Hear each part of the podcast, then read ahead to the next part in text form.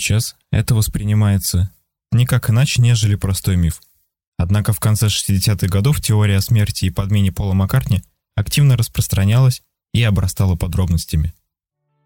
Во времена отсутствия интернета подобные слухи были вполне логичным явлением, если кумир временно исчезал со сцены.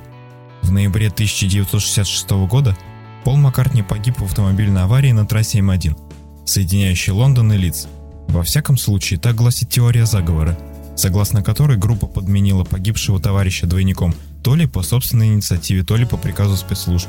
Эта конспирологическая теория стала, вероятно, самой известной в истории шоу-бизнеса и пользуется определенной популярностью до сих пор.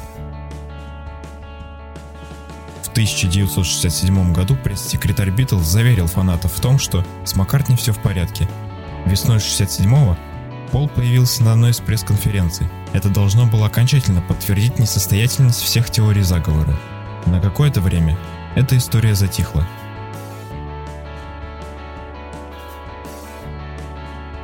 12 октября 1969 года. В радиостанцию WKNR в Детройте поступил звонок от слушателя по имени Том. Ошарашенный заявлением о смерти звезды, радиоведущий Рус Гиб начал перечислять всех звезд, которых за последнее время объявляли умершими. На что Том ответил, что этот случай совсем другой, и доказательства оставили сами Битлз на своих альбомах. Он предложил ведущему прокрутить композицию «Революция номер 9», сочиненную Джоном Ленноном для белого альбома в обратном направлении, чтобы услышать тайное послание. Гиб достал из шкафа пластинку и включил проигрыватель. Он поставил названную Томом композицию, где монотонным голосом повторялись слова «Номер 9». Рус начал прокручивать пластинку в обратном направлении. Опытный радиоведущий не поверил своим ушам. За всю свою карьеру он не сталкивался ни с чем подобным. Проигрывая пластинку в обратном направлении, Гиб услышал слова Turn me on, dead man. Заведи меня, покойник. Через несколько минут в студию Гибу прибежал взволнованный юноша, держащий в руках альбом Beatles «Волшебное мистическое путешествие». «Я нашел еще одно доказательство, что Пол мертв», — прокричал подросток, прокрутив в обратном направлении Strawberry Fields Forever. В конце песни Леннон произносит «I buried Paul». «Я похоронил Пола».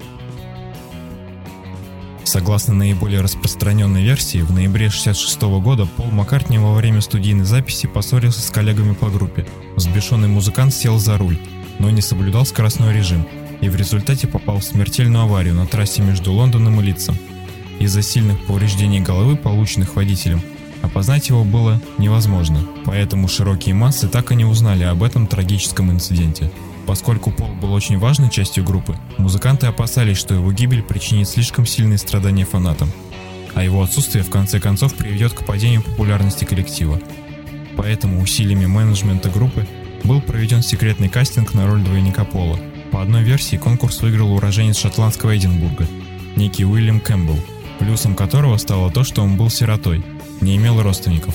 А значит, никто не мог выдать секрет – по другой версии, двойника Пола на самом деле звали Билли Ширс.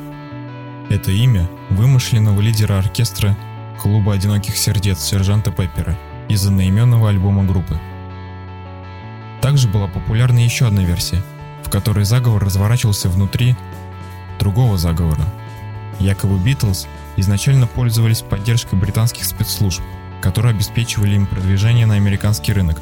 Музыка Битлз была важнейшей частью так называемого британского культурного вторжения в Америку, и гибель Маккартни могла положить конец экспансии в США. Поэтому, по настоянию спецслужб, гибель Маккартни была засекречена, а ему на смену подобрали двойника. Однако сами музыканты якобы были недовольны необходимостью делать вид, что все в порядке, и скрывать от общественности гибель Пола. Поэтому они начали размещать в своих песнях и на обложках альбомов намеки на смерть коллеги, чтобы донести послание для преданных фанатов. Русгиб тотчас же разглядел потенциал, заложенный в этом сенсационном открытии. Оставшаяся часть программы была посвящена смерти Маккартни.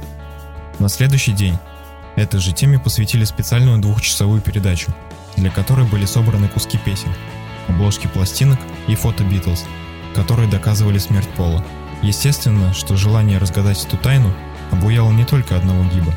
Тысячи людей, прослушавших эту передачу, бросились сантиметр за сантиметром исследовать пластинки Битлз в попытках найти неопровержимые доказательства смерти Маккартни. Сенсационная новость моментально распространилась в местных СМИ. Русгип в мгновение ока стал экспертом по теме. Уже через несколько дней фанаты Битлз обнаружили не менее 150 доказательств того, что их кумир мертв. Между 66 и 69 годом Битлз не давала концертов. Официальное объяснение было таким. Группа хочет сконцентрироваться на работе в студии. Сам Маккартни в последний год не дал ни одного интервью, ссылаясь на то, что все свободное время посвящает жене Линде и двум маленьким детям.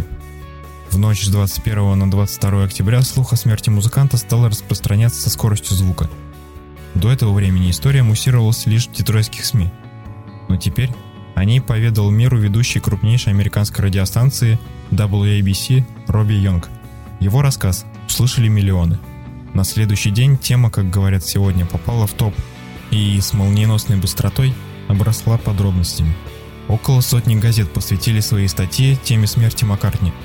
Крупнейшие журналы, газеты и радиостанции послали своих корреспондентов в Великобританию с одной единственной целью – встретиться с Полом Маккартни и взять у него интервью. Через несколько дней Репортеры журнала Life обнаружили Маккартни в его поместье в Шотландии. Сначала музыкант прогнал навязчивых газетчиков, однако, подумав, решил дать короткое интервью. «Жизнь не так коротка», — сказал он. «И вам следует заниматься своими делами, а не гадать, мертв я или жив». Главным аргументом сторонников теории заговора стала знаменитая обложка альбома Abbey Road, на которой музыканты запечатлены переходящими пешеходный переход. Адепты теории заговора сразу же увидели в ней символическое изображение похорон Маккартни. Он единственный из всех музыкантов идет с закрытыми глазами, босиком и не в ногу с остальными. Намек на то, что его уже нет в мире живых. В правой руке Маккартни держит сигарету, хотя все фанаты группы знали, что он левша, намек на то, что Пол не настоящий, а подменен двойником.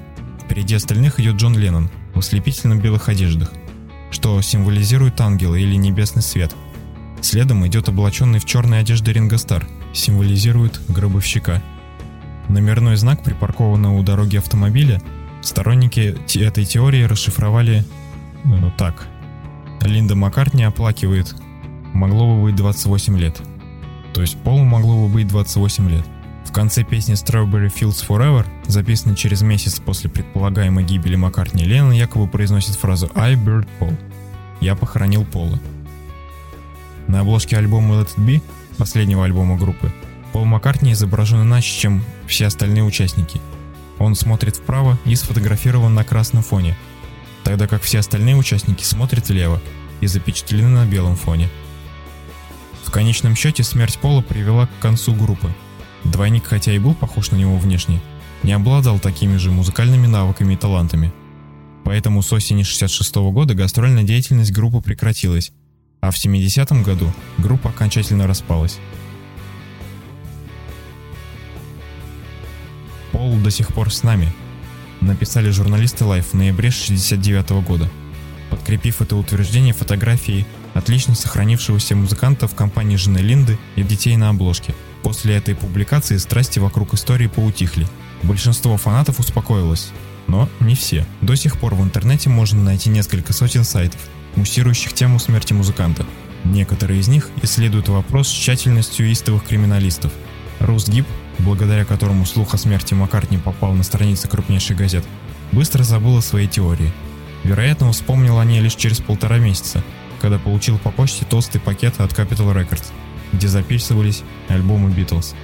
Пакете были все пластинки ливерпульской четверки и письмо от шефа компании Хаскара Мэннона – в котором он благодарил Гиба за то, что продажи Битлз взлетели до небывалых высот сразу после появления слуха о смерти Маккартни. По прошествии многих лет об истории вспомнил и сам Пол Маккартни. В 1993 году вышел его альбом с характерным названием «Paul is Live» – «Пол жив». Э, что касается аргументов, которые привозили сторонники смерти музыканта. Зашифрованное в автомобильном номере послание Линда Маккартни оплакивает – является сущей бессмыслицей, поскольку на момент предполагаемой смерти музыканта они даже не были знакомы. Хорошо известно, что Пол познакомился с ней в марте 67 года, через полгода после своей мнимой гибели, а поженились они только в 69-м. Что касается зашифрованного послания Пола было бы 28, то оно тоже является ошибочным, поскольку в год выхода альбома музыканту исполнилось 27 лет. Кроме того, Сам автомобиль с этим номером не был частью изначального авторского замысла и оказался в кадре случайно. Он принадлежал местному жителю и был припаркован возле его дома. Позднее владелец вынужден был продать автомобиль на аукционе, поскольку фанаты группы регулярно крали его номер. Фраза Леннона «Я похоронил Пола» По его собственным словам, он произнес клюквенный соус, а фанаты услышали то, что сами хотели услышать. И действительно, человеческая фантазия никогда не перестанет нас удивлять. Очень часто мы можем выдавать желаемое за действительное. Мы очень любим помечтать, любим загадки и верим во всякого рода легенды. Легенда о подмене Маккартни превратилась в настоящий культурный феномен, послужив основой для некоторых художественных фильмов и книг, и став одной из самых популярных теорий заговора в истории мирового шоу-бизнеса. А вы верите в нее?